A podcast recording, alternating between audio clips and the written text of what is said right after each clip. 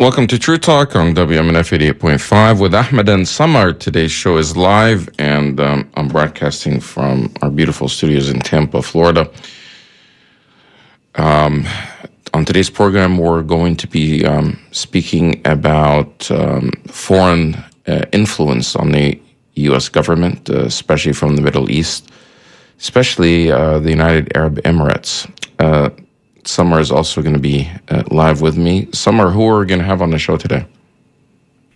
Good morning, Ahmed. We're going to be talking to John Hoffman. He's a political science PhD candidate. He writes about the Middle East and Islam, and he publishes with, uh, I think, different publications. The latest one was The National Interest, and uh, very, very interesting. Um, uh, outlook that he has, he believes that U.S. foreign policy vis-a-vis the Middle East has to go through an overall, uh, like, uh, total different uh, approach uh, to the problem, especially in light of the invasion of the Ukraine. So I think our listeners will be very excited to listen to his uh, input about how the U.S. should proceed with these authoritarian systems that are uh, wreaking havoc in the Arab world.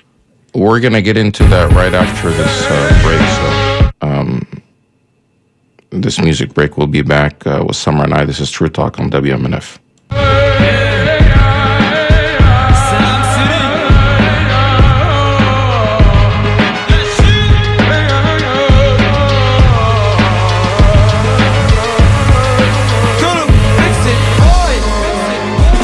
أنا مش شايف فيكم حد أنتوا عيال عايشين على الحق.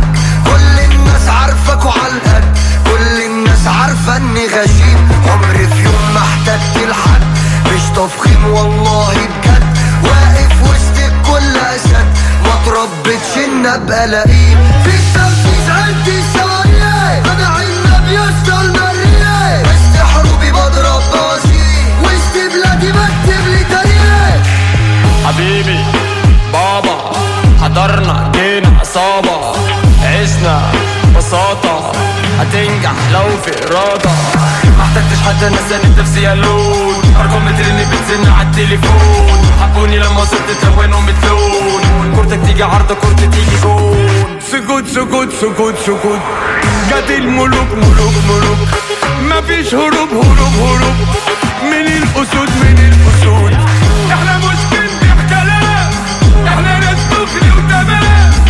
وشاغلنا من اللي قال الحقود ملهوش مكان. تنكشني تشوف جنان وتتلم الجيران؟ ربك اداني حكمة في اللسان اكلكم بالكلام. ينزوج جاي من السلام أخوك ملهوش أمان.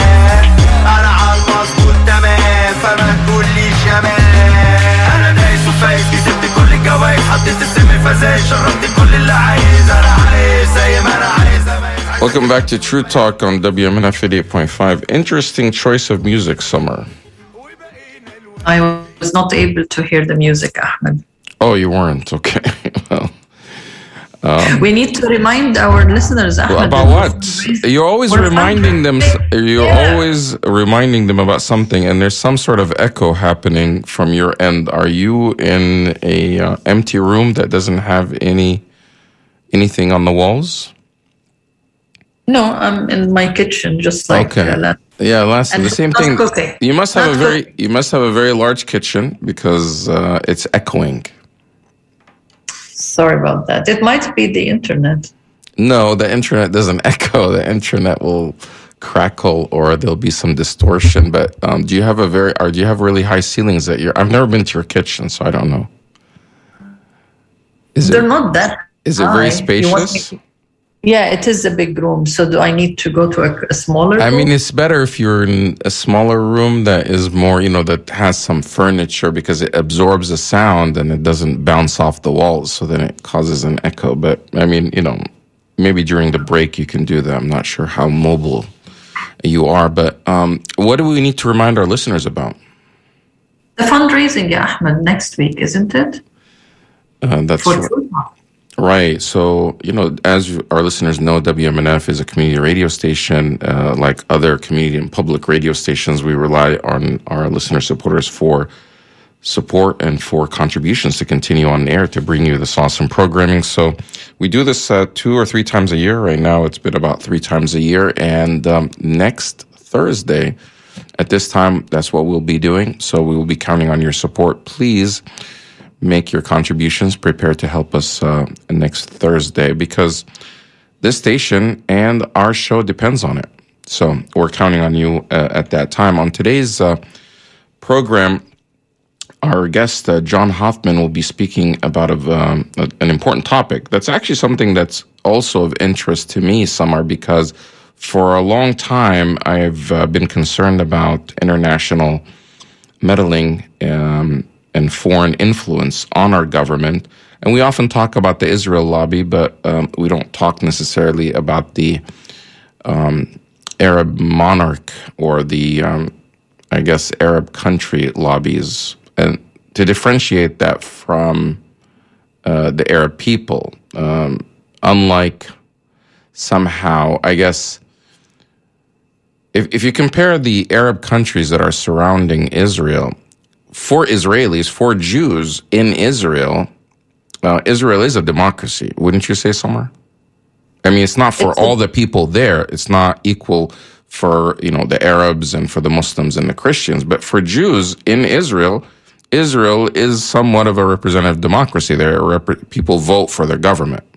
If you're Israeli, Yes, that's why it is considered an apartheid system because it has one policy and one system for uh, only uh, the Jews, but not for Christians and not for uh, Muslims. But with the Arab world, unfortunately, our government uh, is supporting uh, authoritarian regimes that not only are authoritarian over their own people, but they spread their authoritarian uh, tendencies to the rest of the world. And you have seen with your country, Egypt, when there was um, uh, the, the the January twenty first revolution, twenty fifth. the United Arab, the 25th uh, revolution, you know how much meddling there was from these authoritarian systems because they didn't want a spillover of what is happening in Tunisia. And even with the Tunisian people, Ahmed, we know that uh, United Arab Emirates was involved with the coup of uh, Qais. And, um, you know, it, it, it's not enough that, like, the Egyptians have to deal with their own government and own authoritarian systems. No, these countries are getting help from outside their borders to make sure that the people have never, uh, are not re- represented and uh, do not have Okay. any form of democratization. So I was bringing that point up just to say that we often talk about the Israeli lobby or the pro-Israel lobby in America.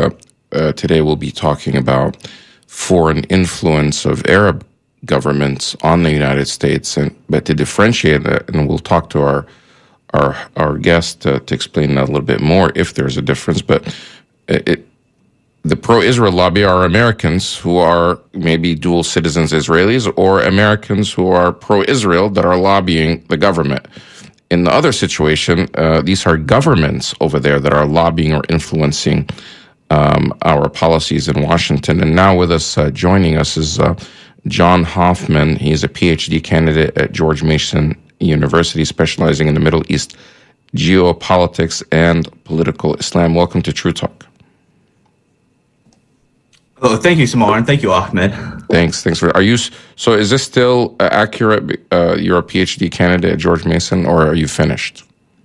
Yes, sir. St- still a candidate. Uh, hope to be finished within the next year. Okay. Good luck with that. So I'm looking at an article that you wrote in Foreign Policy that says Washington's blank check for the United Arab Emirates must end, and the United Arab Emirates, for those that may not be familiar, it's a very tiny country in the Middle East. It's a monarch that um, has um, like their famous city there that's called Dubai. Many people have heard of that.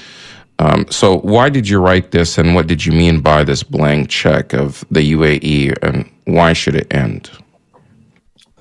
So th- the main impetus behind the article, uh, this one in particular, was in Washington, the UAE has been able to present itself uh, whether it be through extensive uh, lobbying or extensive PR campaigns, it's been able to prevent it, uh, present itself as a type of solution to America's suppo- supposed problems in the region.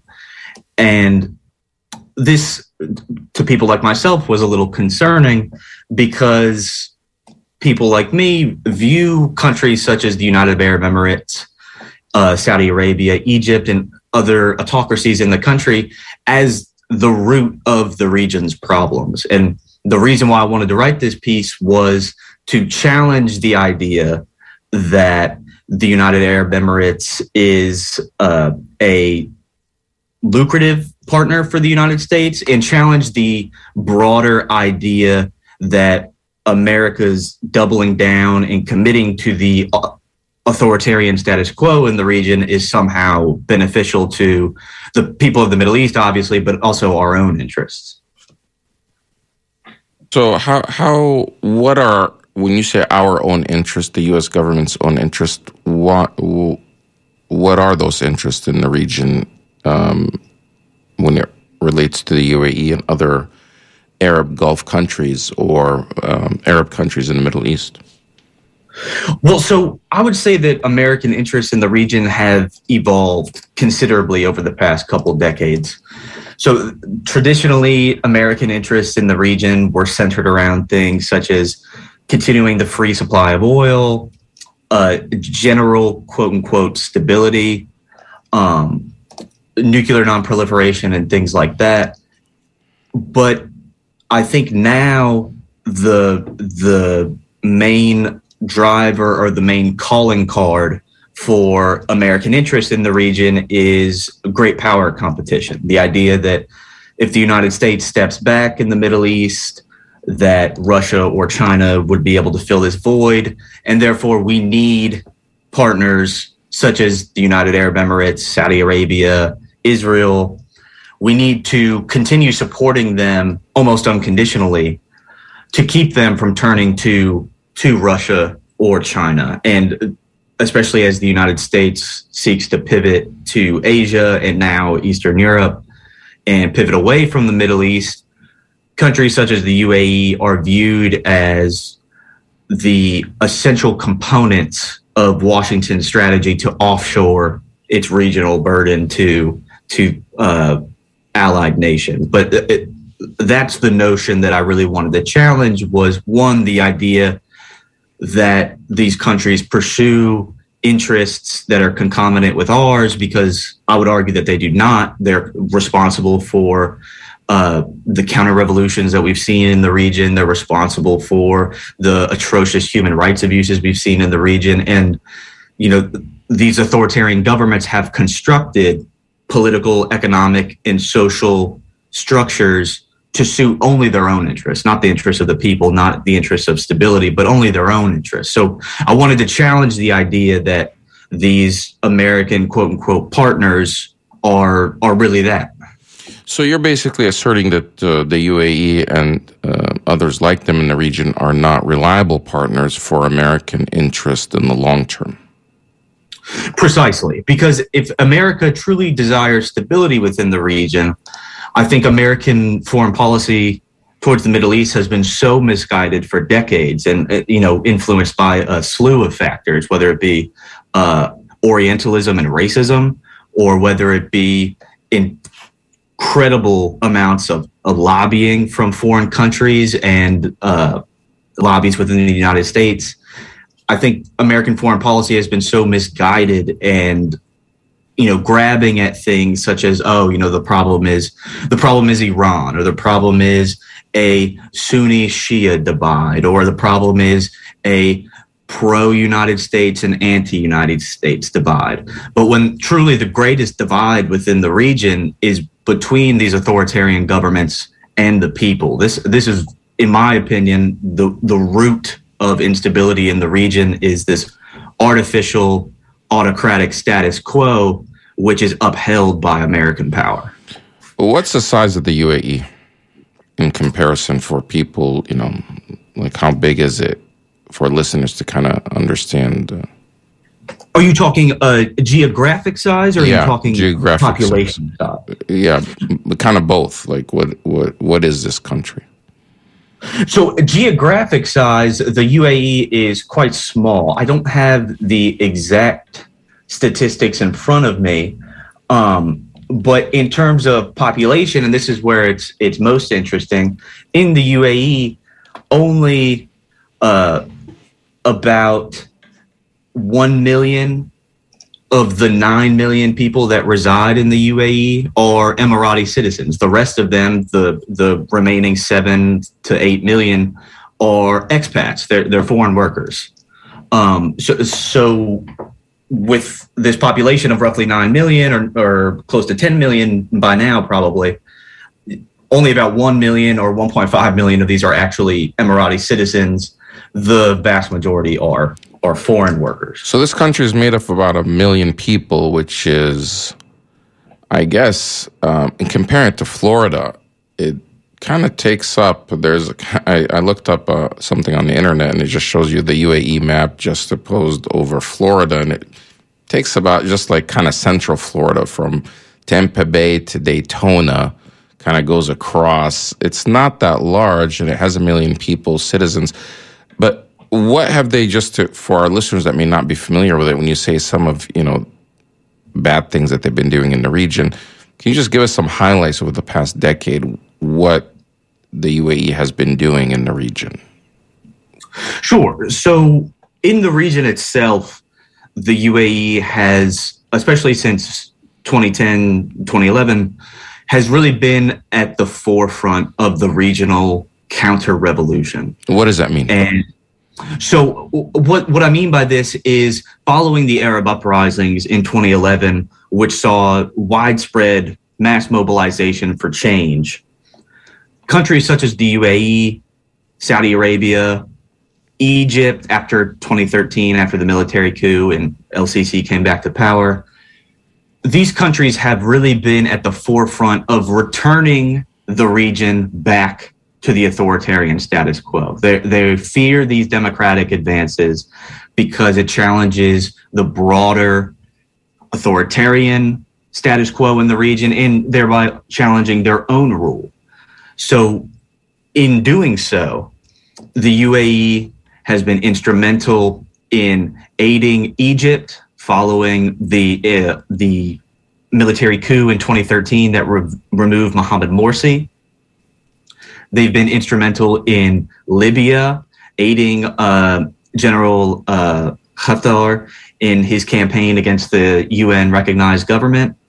And the UAE has actually been uh, providing them with, with heavy weaponry, has been funding uh, Russian mercenaries in Libya with the, the Wagner group, which is now fighting in Ukraine.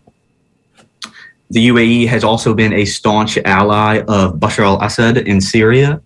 They have, uh, yes, and they've actually participated with Russia in counterterrorism operations. Uh, but weren't weren't they also they took credit for carrying out bombing campaigns within Syria at some point highlighting their women fighters that are flying you know uh, these jets fighter jets into Syria Yes, absolutely. So this is, you know, all of this is part of this broader, what I would call counter-revolutionary campaign. This is the the United Arab Emirates wants to see autocrats remain in the Middle East.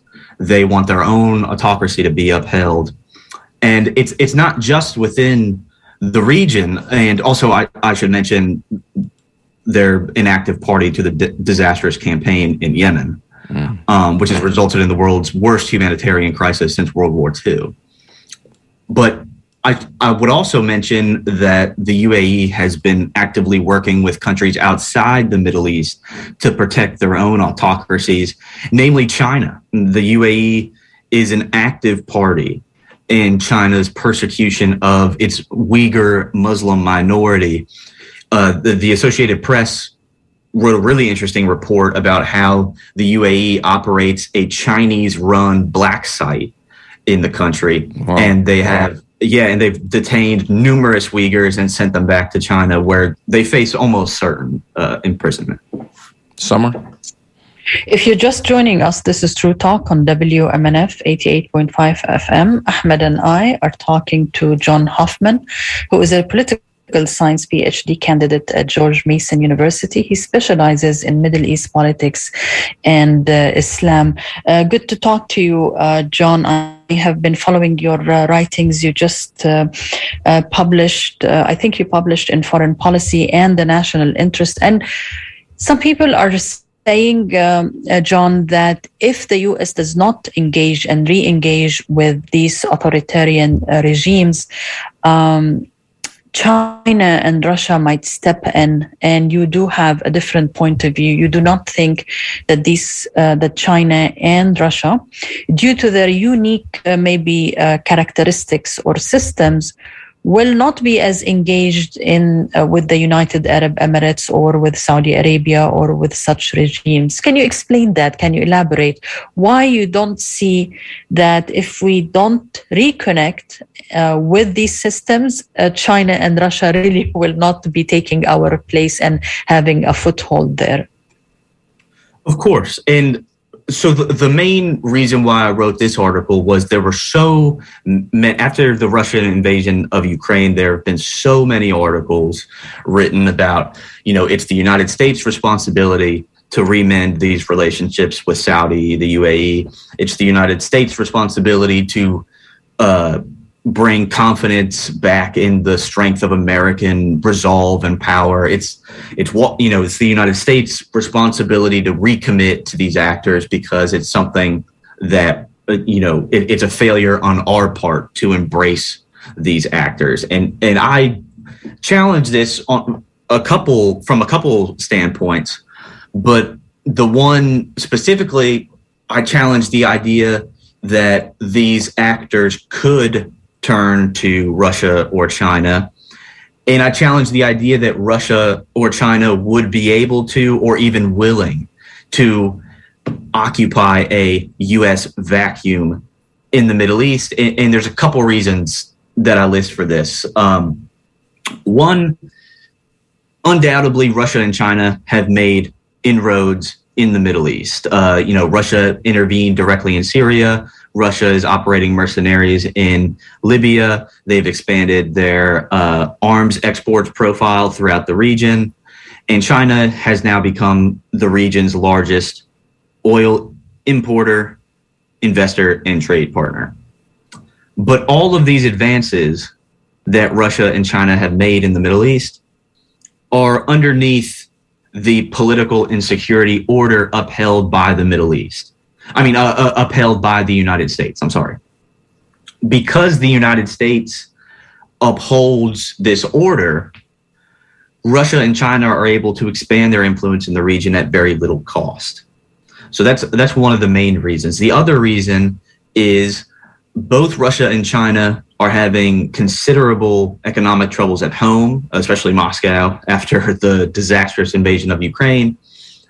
And not only are they hindered in their ability to really, you know, flex their power abroad, but they're also limited by the authoritarian nature of their own countries. They have to devote so much, uh, so many resources to internal policing in order to maintain their own authority domestically because their own governments are authoritarian and illegitimate.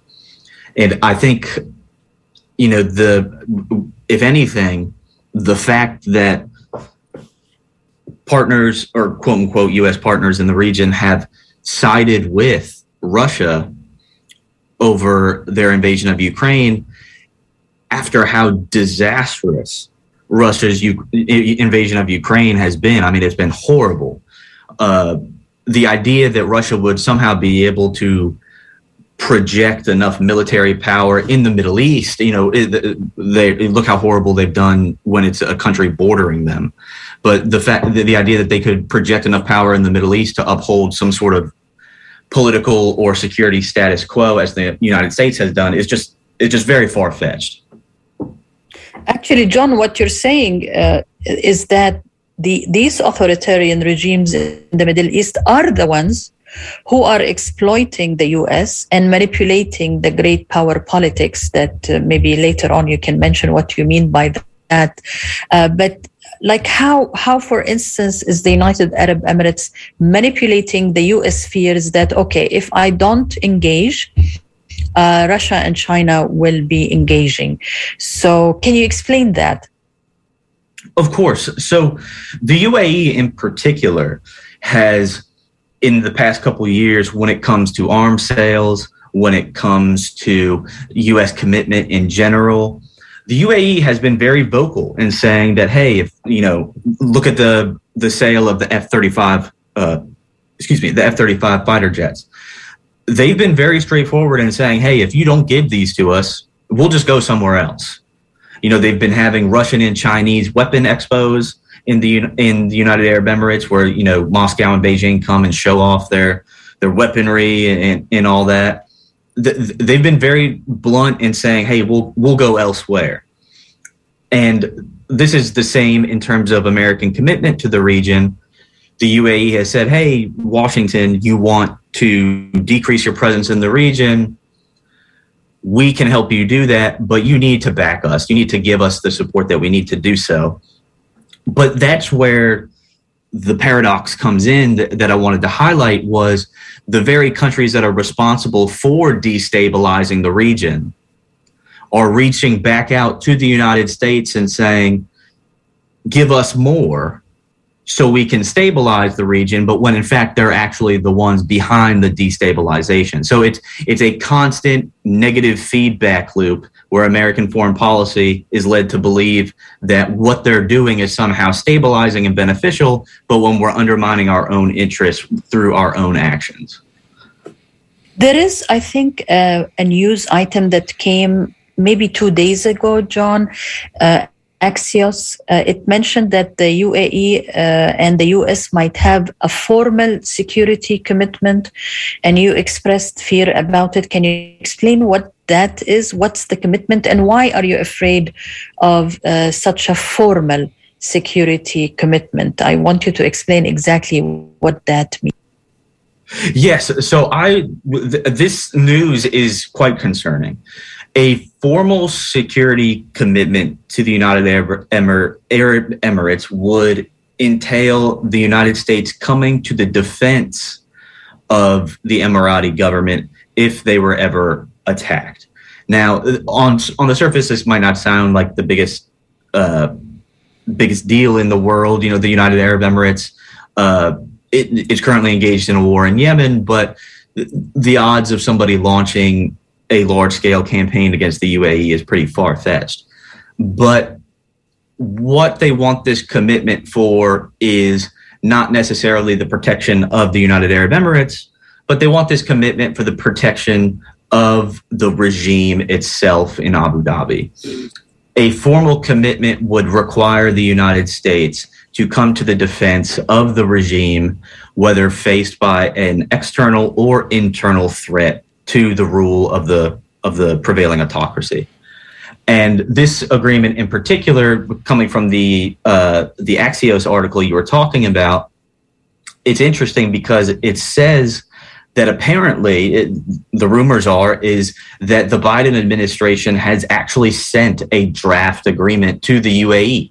Um, so apparently they have a draft agreement in their hands, and uh, apparently the agreement is along the lines of what France currently has with the UAE. France has a security commitment with the UAE uh, that includes a defense commitment. If the UAE is attacked, that France would come to its defense. Notably, it doesn't work the other way around. If, if France is attacked, the UAE does not come to their defense, but it, it, it it's a one way security agreement.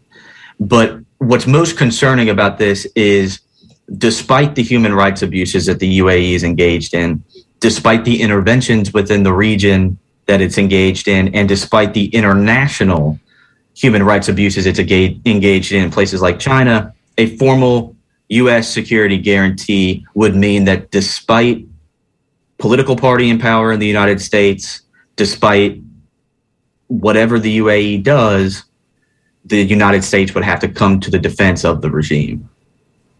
But, uh, you know, I find this very strange, uh, John, because we are selling them or uh, going to resell them amazing amount of uh, jet fighters, weaponry. I mean, are we just like making our economy here better in the US at the expense of the people there? Like, why are we selling them these huge amounts of billions of dollars worth of weapons if they cannot use it to defend them, their their own uh, country? And I think you, it is called like the little Sparta. It's such a small country, but uh, the the amount of money they spend of, on armament is is ridiculous, and yet they can't defend themselves. No, exactly. I'm missing, I'm missing something here. No, no, it's you're not. You're not. It, it it's it, it is a paradox in and of itself.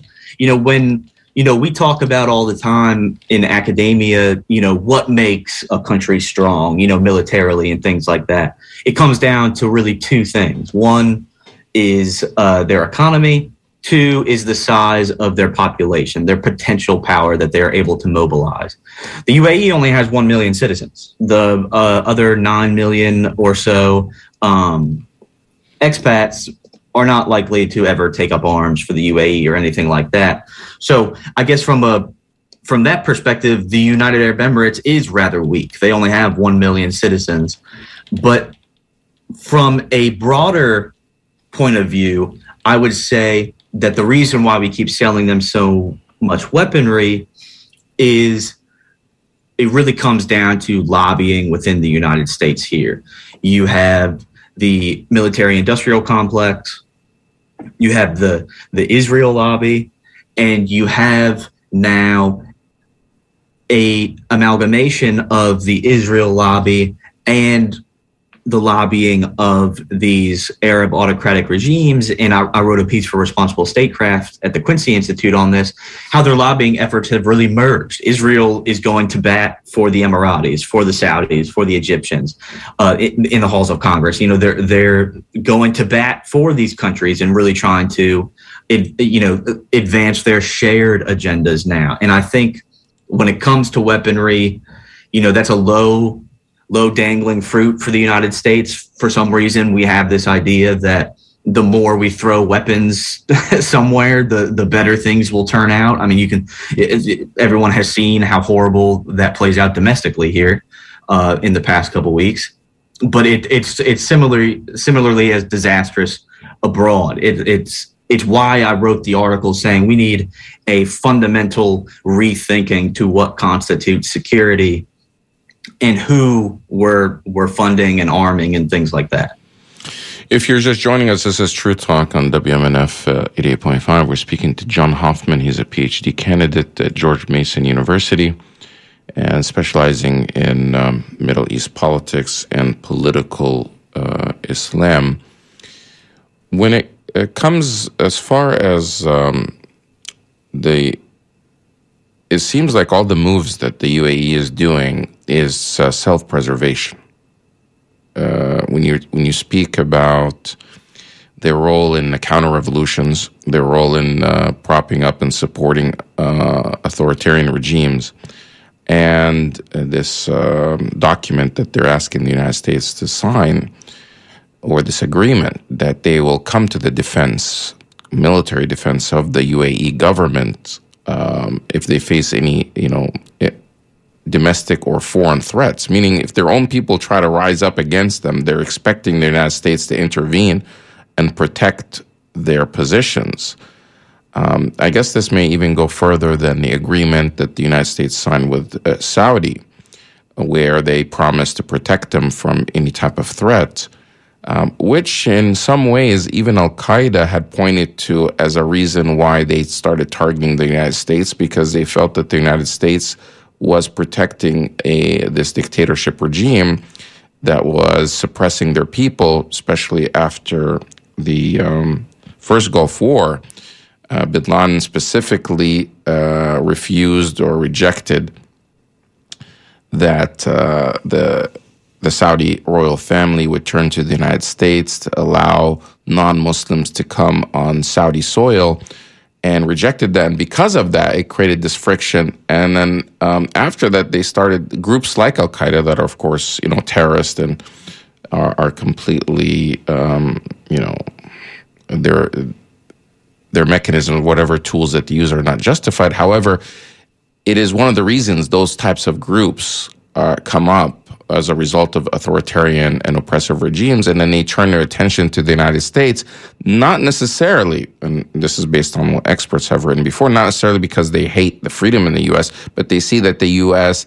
is defending the countries that are oppressing them, or the U.S. is occupying their lands. So it seems like this is just the same cycle repeating itself. If the United States signs such an agreement with an oppressive regime in the region, and the UAE takes advantage of it and they suppress their own population, wouldn't that just create more terrorism and more uh, radical groups? No, I, I, would I would certainly argue yes, and the reason being, it, it, like you just said, is groups such as Al Qaeda or Daesh, ISIS, whatever you want to call it. You know, when, when Osama bin Laden was interviewed, he's uh, when he was still alive, he said, "We're not attacking the United States because of what they believe in he said we're attacking the United States because of their foreign policy. He said if we were attacking them for their ideals or their beliefs, we would be attacking uh, Sweden. He said, you know, we're attacking because of the foreign policy. Now, obviously, everything that Al Qaeda and Daesh and those groups do is absolutely, you know, d- d- atrocious and detestable. But it speaks to a broader sense of anger in the region because so many people will see that it's the United States who are upholding these authoritarian governments. And when they tried to voice peaceful change, as they did in 2011, when they try to challenge the, stat- uh, the status quo, the United States swoops in and buttresses all of these authoritarian governments, tries to engineer outcomes in a way that will be favorable to Washington. And this really all boils down to support for governments such as the UAE, for governments such as Egypt or Saudi Arabia, or uh, you know other governments in the region, and a formal security commitment, a type of you know where this could go, like some sort of NATO in the Middle East, which even you know when Trump was president, he advertised for. You know, su- such an agreement would require the United States by law, regardless of who is in the White House, regardless of if it's Trump who loves these autocrats because he wants to be one himself, or whether we have, you know, somebody who's very liberal in the White House. It would require Washington by law to come to the defense of these countries. So in in a way, it would require the United States by law to support the underlying source of instability in the region, which are these governments. Right. And it just seems like um, if we want real stability in the region as the United States, we would support long term policies that would actually allow for people to be, you know, to have be part of participatory governments, uh, whether it's democracy. I mean, that was the whole thing. The excuse of going to war um, in Iraq is to export freedom um, but and that's why at the same time people saw the hypocrisy in the U.S. policy that you want to push freedom um, and democracy in Iraq and Iran, but then you don't want it that the United States doesn't want in Egypt, Saudi Arabia, and, and any of these other countries. And I think this uh, undermines the legitimacy of the United States. And when people see why are people, why are groups like uh, Al Qaeda or uh, ISIS and others uh, are attractive to some individuals because of these discrepancies. So, if you, you know, are there efforts in Washington? I mean, do people in Washington get this idea that by supporting these authoritarian regimes, you're actually increasing radicalization and the potential for terrorist groups to thrive, and not supporting the you know the um, democracy revolutions that took place in the Middle East that actually undermines long term uh, stability? Do they get it in Washington, or they just know it and look the other way and look for you know expediency, or what's going on?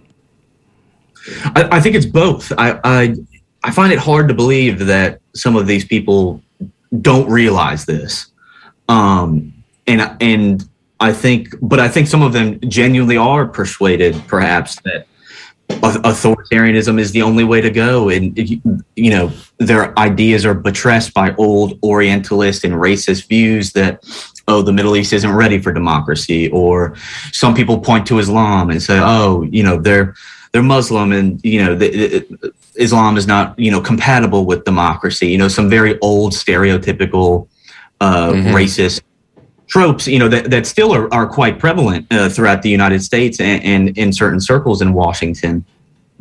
But I think one key factor is the amount of money that is in DC from these governments, from uh, the Israeli government. And the Israeli government has a vested interest in keeping the authoritarian status quo in the Middle East. I've, I've written about this a lot. And the amount of money that they pump into Washington I mean, some of you know, if you look at the uh, the financial filings of some of these think tanks, whether it be uh, you know e- even mainstream think tanks, when you look at their financial filings, they receive tremendous amounts of money from the UAE, Saudi Arabia, Israel, and of course they're going to advance narratives that are you know connected to their donors. And when people voice opinions that are against the status quo, that are against their desires, like I did with the the foreign policy article, the backlash is often quite severe. At, when I published the foreign policy article, it was several months of me getting harassed, threats by who? And, uh, by by uh, people on Twitter, by think tank individuals in DC, um, it, it, it, was it was quite it was quite the uh, it, it was quite the affair. And you know, I'm you know personally, I'm I'm a 26 year old PhD student, so you know it, it, it's easy to go after me. I don't have any you know uh, real affiliation other than just being a student at George Mason. But even a and, student at George Mason is seen as a enough of a threat that they would you know go after you in that way.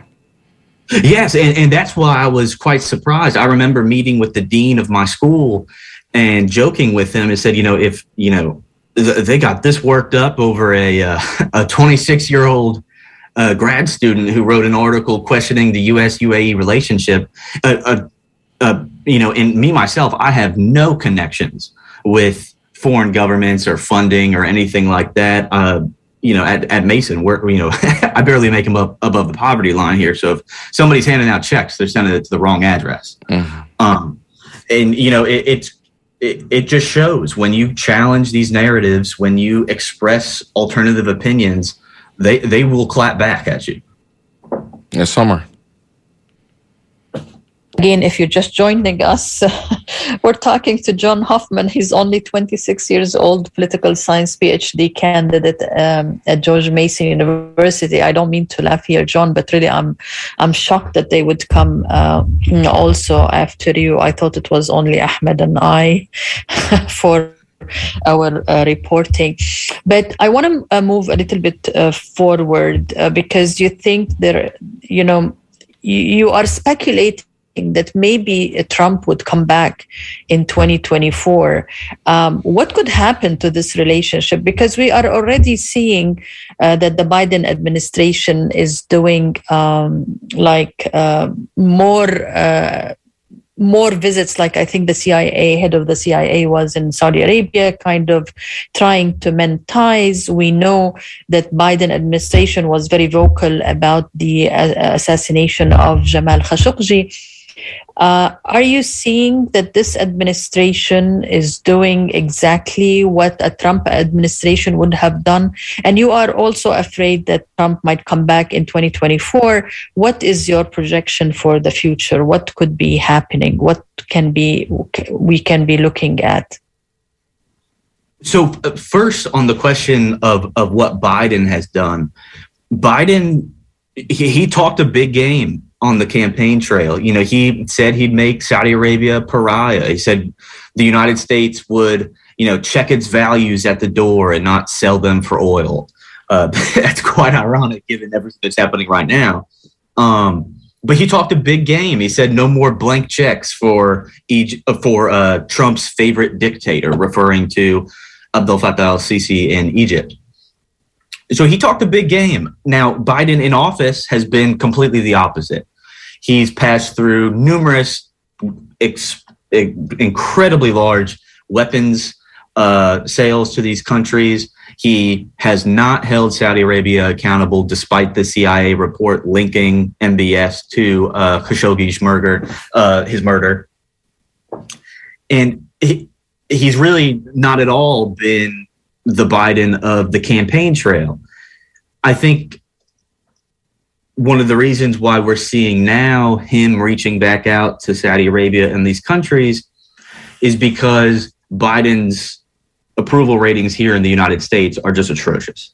Uh, the people on both sides of the aisle. Obviously, the Republicans will never like him, but but liberals too are very fed up with with Biden. Um, I think with skyrocketing gas prices, with inflation as bad as it is, and with the midterms in 2022 coming around, and of course the 2024 election, I think the White House is really panicking.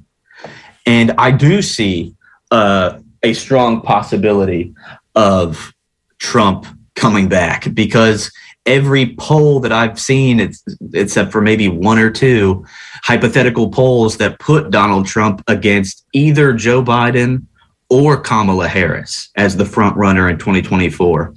The vast majority of these polls have Trump winning. And, and I'm, you know, personally, I'm from a rural area. You know, I, I came up to the DC area for school, but I'm from a, a very rural area. And everywhere you go in these rural areas, you still see Trump flags. You see Trump won flags. You know, it, it that sentiment is still very strong in this country. And, you know, Trump embraced these autocrats in the Middle East, you know, by pushing through so many weapon sales, sensitive nuclear technology, overlooking all of their human rights abuses. Um, we know now that a Saudi investment fund invested two billion in Jared Kushner's private equity firm. So there's so much corruption going on here. If if if Trump comes back, I think it'll just be a more overt embrace of these autocrats. But at the end of the day, Biden is not really doing that much different than Trump did. It's just without all the fanfare. Uh, John, actually, I have uh, maybe a sort of a hypothetical, hypothetical uh, question. Let's say that the uh, Biden administration listens to your advice and that we should really be pursuing democratic systems and not uh, such authoritarian regimes in the Middle East. Don't people in Washington fear that maybe, or they have this stereotypical uh, Orientalist idea that, oh, once there is democracy in the Middle East. They don't want to sell us oil. Uh, they want to destroy the state of Israel. I mean, what is it about democratizing uh, the Middle East that scares people in Washington so much? I think what truly scares them the most is if you had democratic governments rise in the Middle East, then you would have countries that are more accountable to their own people than they are accountable to Washington's interests. And I think that's where the crux of the, the concern lies. And I think it is informed, like you just said, by a, a great deal of Orientalism and I would say just outright racism that so many in Washington still view, you know, if democracy were to emerge in the Middle East, that you would have, you know, these radical governments, or, you know, ruling these countries that, oh, they're not, you know, people in the Middle East aren't ready for democracy. And these are, these are all stereotypical racist tropes that have been well debunked. Um, but I think it, it boils down to the United States views the emergence of democracy in the region as a threat because these countries would then become more accountable to their own people than the United States. I don't think they would ever stop selling oil to the United States. The, the oil is a global commodity, and these countries that sell oil, they need it for their own lifeline. I mean, Saudi Arabia, the UAE, the idea that they would just stop pumping oil or, uh, you know, close close the straits, you know, they this is their own economic lifeline.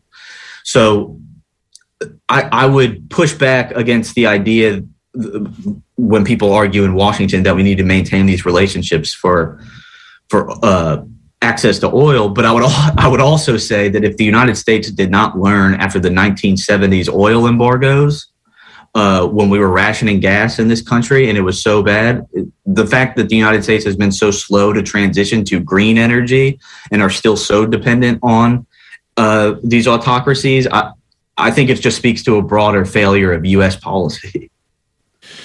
We're almost uh, finished with the program, but if you're joining us this late, we're speaking to John Hoffman. He's a uh, PhD candidate student from George Mason University, which is in the Washington, D.C. area. He uh, specializes in political Islam as well as Middle East geopolitics. Um, with if there are free and fair elections in these countries, which countries like the UAE and Saudi Arabia are um, you know spending so much so many so much resources to stop the spread of that and did so during um, the uprisings or the Arab Spring. Um, if there are fair and free elections, and I think this was even referenced in one of the um, WikiLeaks cables, which is basically um, State Department uh, cables that were leaked via WikiLeaks, that uh, that in the region you would have uh, what's called political Islam come to power, or individuals who are religious um, or part of religious movements uh, would be part of the leadership or involved in government making or policy making. And that's uh, is seen by those in the UAE as well as Saudi Arabia as as a big threat, and they often use it. It seems, according to um, things like WikiLeaks, as a, a, scare tactic to the West and to the United States that, hey, if we're not in power, uh, the autocrats, the royal families, then the alternative are these uh, Muslim groups uh, who are radical. Um, is that a fear in Washington that political Islam will come to power? And why does Washington fear that? You know, in addition to the accountability to the people, um, because uh, or is or do they just see that democracy is only for people in in that region that are not religious that are secular? No I, I, and i think you touched on a really good point here. There was a a great article that i read in foreign policy i think it was a couple years back and the title was great. It said something along the lines of the arab autocrats are the world's biggest islamophobes and it's true. It, it, uh, they market this idea to Washington. They use Islamophobia to their own advantage by presenting a false dichotomy to Washington, saying, "Hey, it's either us or the crazies you see on the news." And you know, they're essentially saying, "Take your pick." Now, one, you know, the idea that they put forward that you know democracy in the region would lead to some sort of religious extremism is completely off base. Um, yes, we saw the election of moderate mainstream political Islamist groups in the places like Egypt um, after the Arab uprisings, but you know the the the Muslim Brotherhood wasn't able to govern very well. Uh, it's it's it's easy to be an opposition group but then once you get into power and you actually have to put the money where your mouth is, you know, you can lose a lot of support. And, you know, uh, I myself, uh, you know, uh, am a Muslim, but I, you know, I do not view the Muslim Brotherhood as uh, a terrorist organization or anything like that. I don't, but I also don't view this idea of Islam as the solution as a practical solution. You know, it, it, it, Islam is not a Walmart one stop shop. You know, you need policies, you need you need actual solutions to things, and without that, the people are going to you know turn elsewhere. You know, it's it's not a matter of religiosity; it's a matter of can you address the the actual needs of the people. So it seems and, like a misplaced thing. I Actually, the most surprising thing in this whole interview has been that you just told me you're a Muslim, which I did not know. But uh, I, we definitely should have you back on to talk about that and, uh, and other things because we're we're we only have like thirty seconds left. But no, of course. And uh, for the last thirty seconds, I just want to thank thank you and Samar for having me on. It was an absolute honor and pleasure.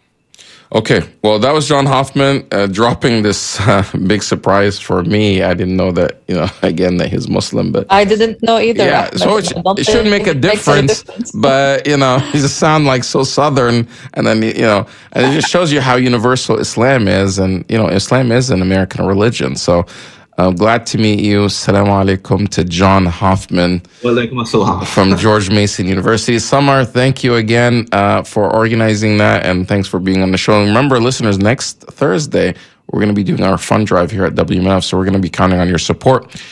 Um, NPR News is next, and after that, it's uh, more great programming here. Have a great weekend. This is WMNF Tampa, and uh, goodbye.